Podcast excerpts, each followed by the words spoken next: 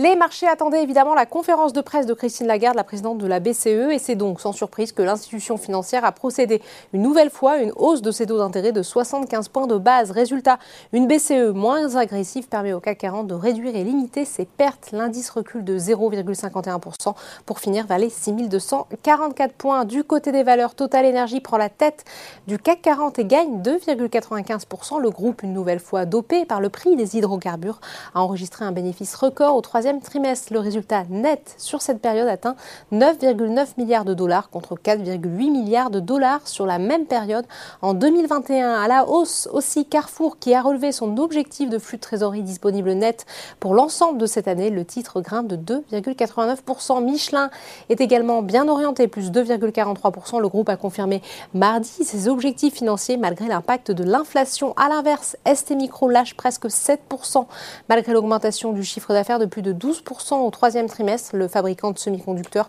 anticipe un ralentissement de la croissance de ses ventes au cours de la dernière partie de l'année, ce que sanctionne le marché. Schneider Electric est également en forte baisse, moins 3,41%, et ce malgré la publication d'un chiffre d'affaires en hausse au troisième trimestre. On passe maintenant au SBF 120 Casino, où Casino bondit de plus de 15% après avoir présenté une croissance de ses ventes au troisième trimestre, dopé par l'Amérique latine.